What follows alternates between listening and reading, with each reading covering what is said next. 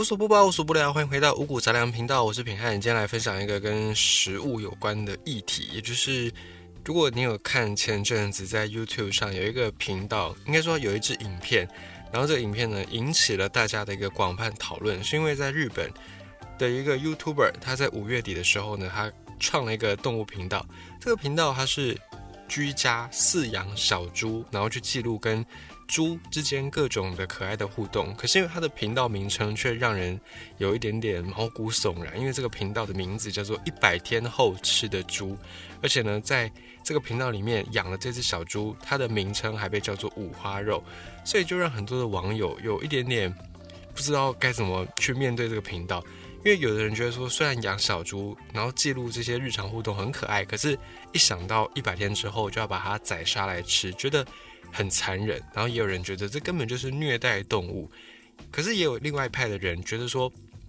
平常我们也会吃肉，平常养猪的行业、养猪业，他们的日常就也是这样子，所以有的人觉得不用过度的去大惊小怪、去小题大做，而是可以正面看待。那么另外也有一些人说，这个其实就是日本他们不断的在推动所谓的食欲、饮食教育。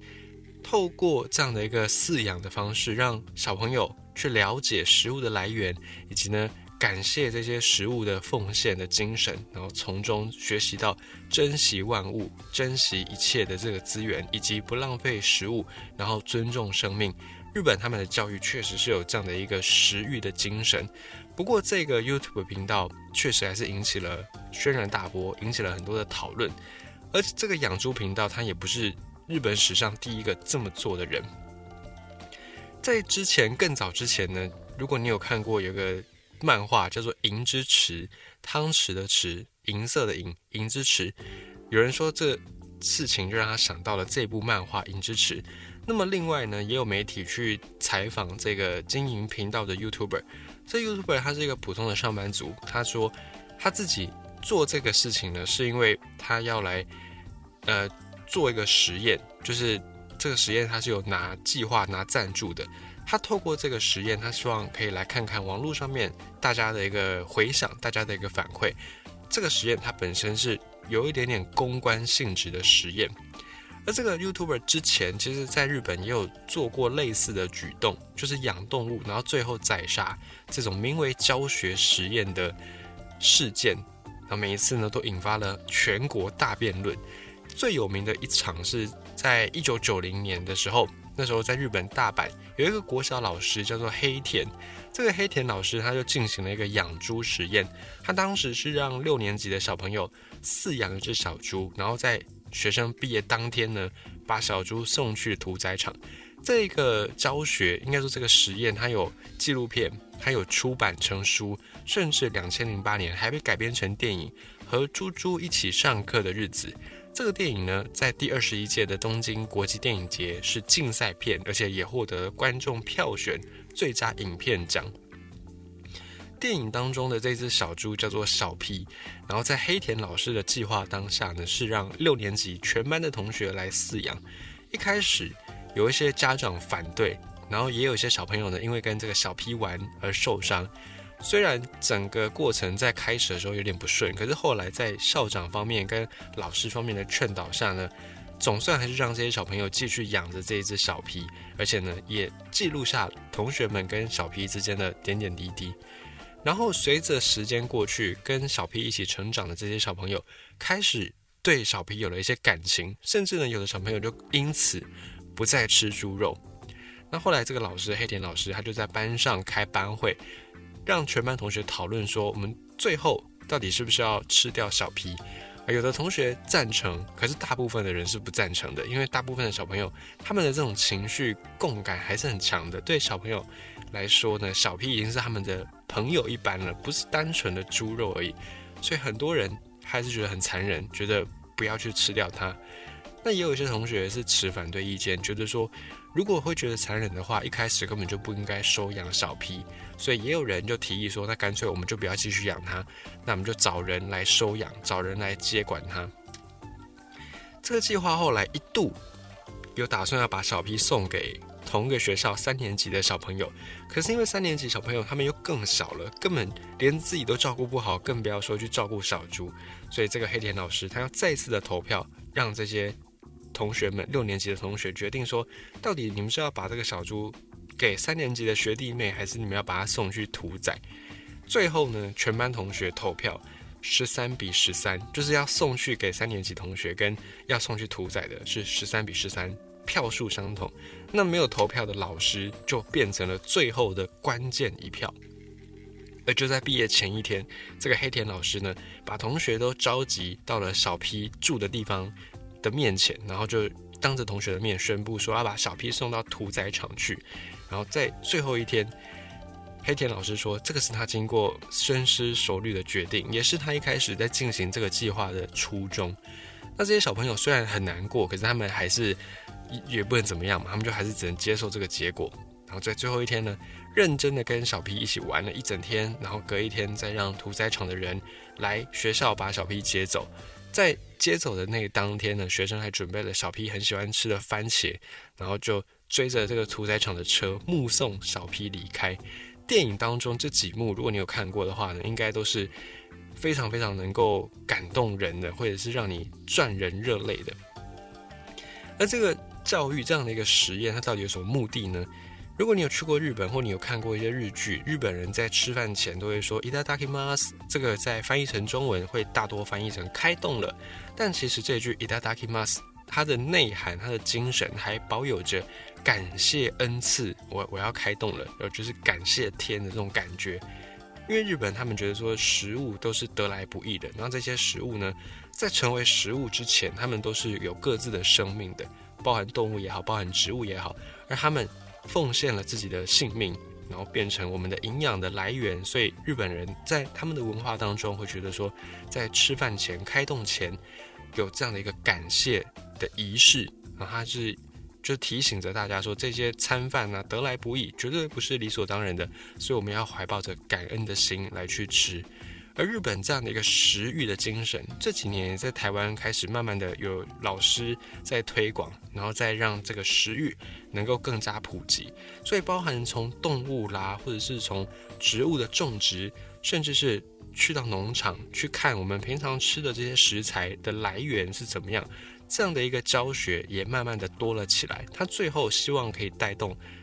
饮食的善的循环。我们先去。注注重我们吃的东西，然后我们就会去再去追求我们要吃好的东西、健康的东西，那这样就会去改变整个饮食的市场，最后就会变成一个良性循环。而这个日本的食欲其实也不是凭空而来的，这个观念是在明治时期、明治维新的时候，因为在明治时代以前，在日本的民间，他们大部分的人的饮食是吃野菜，要不然就是海产。没有什么肉类的，会吃肉是因为当时候明治维新，他们觉得日本过去之所以国不富民不强，就是因为没有吃肉吧，所以他们就开始学习西方的饮食，开始去学西方人吃肉。所以在明治维新之后呢，他们才开始去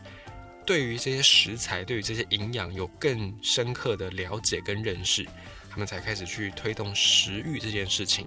然后日本的法规方面也在两千零五年通过了相关的食育基本法。这个法规要求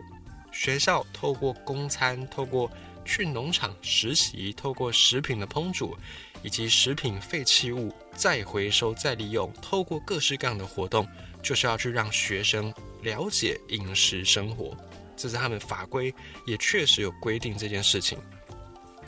那么再回到我们刚才讲到一九九零年的时候，这场黑田老师他所进行的教育实验，现在这个黑田老师他已经不在国小任教了，他已经是大学的教授。他在这个实验之后，也陆陆续续有接受过一些访问。那还有曾经在访谈当中说，已经过了这么多年，可是对于这个实验还有一些问题遗留下来，而这些问题并没有都得到解答。他就说他。九零年那一次实验之后，他就没有再做过类似的事情。然后他在大学毕业，在小学教了八年书之后，他也往上进修，变成了大学教授。他就有回忆说，现在想起来，他觉得当初好像还是不应该用投票的这个方式来决定小 P 到底何去何从。他就说，对于投票这件事情，他现在想起来是有一点点争议的，要打一个问号。然后他也有回想到，当年参与这个实验的同学毕业之后，陆陆续续也有在给他一些回馈，都让他觉得说，这个实验的结果到底是好或者是不好，没有办法真正的去下一个定论。因为有些同学呢，在毕业很多年之后，写信给这位黑田老师，他说自己当时虽然是支持把小 P 送到屠宰场，可是长大之后，每次回想起这件事情，都还只还是会觉得说，如果可以不要送他去就好了。那其中呢，也有一些同学原本是反对的，就是反对送他去屠宰场。可是多年之后写信给黑田老师说，长大之后想一想，觉得嗯，或许我当时候应该会做出要送他去屠宰场的这个决定。所以同学自己本身的反馈也是有的，原本是支持，后来转不支持；有的原本是不支持，后来转支持。所以这个实验就真的很难有一个定论。然后过了大概二十多年，二零一三年的时候，在福冈有一个高中的老师叫做真锅真锅老师，他也做了跟黑田老师一样的一个实验，只是呢，他让学生养的是小鸡，然后长大之后，这小鸡长大之后，让学生亲手去放血、去肢解，然后跟烹调。不过小学生的心理素质跟高中生的心理素质其实还是有落差啦，所以这个实验对于这些高中生的冲击，可能就不像是当年小 P 对小学生们的冲击这么样的大。而且呢，这一位真锅老师他本身呢是农家出身，就他们家就是务农的，那他本身也是在农业学校教书，所以真锅老师他觉得说。透过这个养鸡的实验，更可以让学生们去体会到生命的教育。而且呢，曾国老师说，现在这个年代有很多的校园霸凌，这种霸凌的源头就是因为对于生命不够尊重，就是霸凌的人不会觉得说别人的生命也是生命，对于生命的不尊重，所以导致霸凌，没有办法去对别人的痛苦感同身受。那么透过这个养鸡，然后最后亲手来肢解鸡。烹调机透过这些一系列的体验，更可以让这些学生感受到生命的珍贵，以及万物为他人奉献的精神。所以，这个真锅老师的养鸡实验跟当初黑田老师的养猪实验，他们抱有的初心其实是类似的，是差不多的。那这个真锅老师的实验呢，也有一些相关的影片记录。你可以在影片当中看到学生一边杀着鸡，然后一边泪崩的画面，甚至最后在。煮这个亲手养大的鸡的时候，一面流着眼泪，可是一面说好吃的这种，让人看了真的会于心不忍的画面。只是呢，这两个实验或者是其他的这些类似的实验，到底能不能够算是一种饮食教育，现在都还很难真正的去界定，因为从教育的伦理上，从道德上面，它都还有很多争议的地带，还有很多模糊的空间。又又或者像一开始我们在讲的，今年上半年有一个日本的 YouTube 频道，他们推出的这个养了一百天之后的猪，然后把它送去屠宰这件事情，它到底算是一个真正的食欲的实验，或者它只是一个博眼球、博点阅率的一个题材，一个很耸动的题材呢？这个到目前为止也还很难真正的去定义。那再来。就是刚才讲到，我们在黑田老师的这个实验已经过去了这么久，这么久之间，其实还是很多人对于这个实验有一些指教或者有一些批评。那么也有人说，就想到了孟子，孟子里面有一句话叫做“君子远庖厨”。这句话呢，它原本的意思是说，君子因为有这种仁义之心。那君子如果听到了这些动物的哭声、动物的叫声，就会不忍心吃它的肉。所以孟子他说：“君子远庖厨，就是如果你是这个君子的话，你就是不要接近厨房，因为你如果看见了动物哭泣，看见了动物在挣扎，你就会不忍吃它的肉。所以君子要远离厨房，是因为君子有这个仁义之心，而不是说君子不要进厨房，那个是女人的事，并不是这样。只是我们现在都误解了。”有人说这个“君子远庖厨”这句话呢，就有点伪善，就是自以为仁慈，远离真相。可是